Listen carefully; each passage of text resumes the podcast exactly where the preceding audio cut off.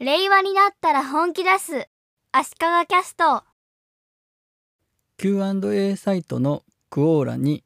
スペースという新機能が追加されました。クオーラは実名制の Q&A サイトで Q&A を探すにはフリーワードで検索するかトピックというカテゴリーみたいなものがあるのでこのトピックから自分の興味のある分野について探していくということができるんですがスペースという新機能は何かしらのテーマに沿って情報をまとめて見られるような場所をクオーラ内に作れるというようなものなので新たな Q&A との出会い方ができるような場所だと思います。各スペースにはオーナーがいてオーナーは複数人でやることもできるんですがオーナーがクオラ内のコンテンツから何かしらのテーマに沿ったものを集めて公開していくキュレーションしていく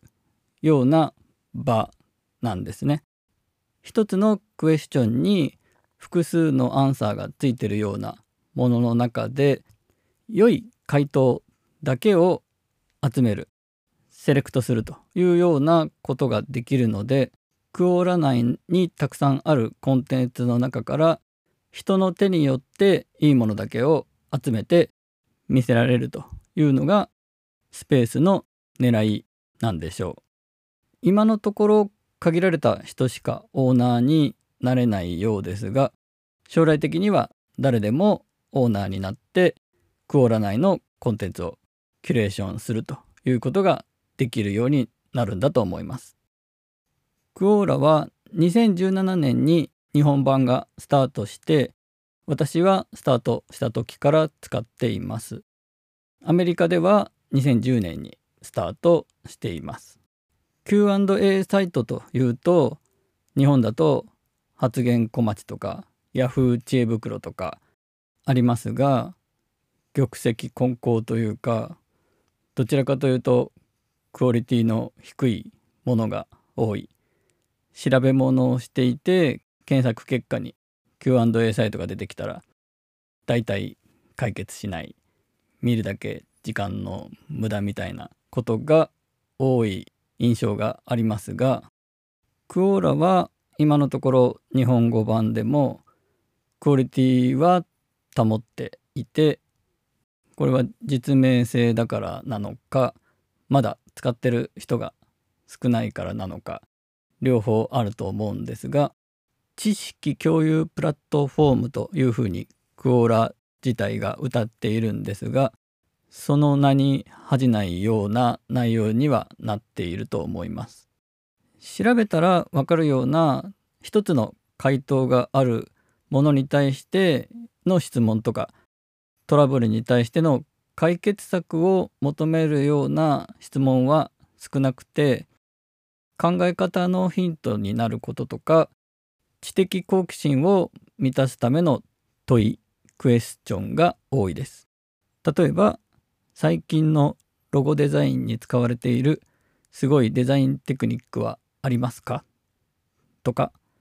最高のコードエディターは何だと思いますか？みたいな人によっていろんな答えが出てくるような問いが多くて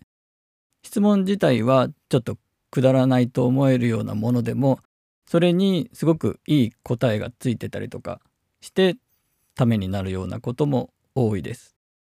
例えばインスタグラムはどのように誕生しましたか？という問いに対してインスタグラムの共同創業者の人が答えていたりビル・ゲイツはマイクロソフト社で最も頭が良い人でしたか？という質問にマイクロソフトの元役員の人が答えていたりとか現場を本当に知っている張本人みたいな人が答えてくれたり著名人有名人が出てきたりというのもクオーラの面白いところです。今の2つは英語版での話なんですが英語での良い Q&A は翻訳版として日本語でも読めるというのもクオーラのいいところですね。ちなみにクオーラは言語によって分かれていて